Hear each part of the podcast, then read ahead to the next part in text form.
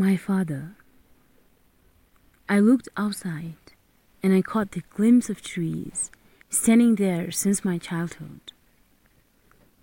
And then I saw my father's bicycle, a priceless presence in our yard.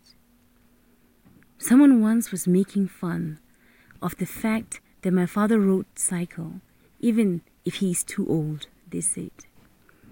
But I have always gleamed with pride, not only because he rode bicycle, even when he was in 60s and still riding, not only because he can run faster than me, even if I'm much younger than him, but also because he encourages me to acknowledge my chicken heart and try to be a little more brave.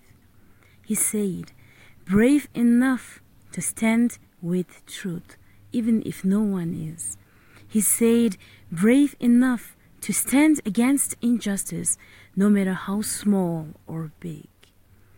I have always respected his words because I have seen since my childhood, at times facing multiple challenges, yet inviting positivity on the next day.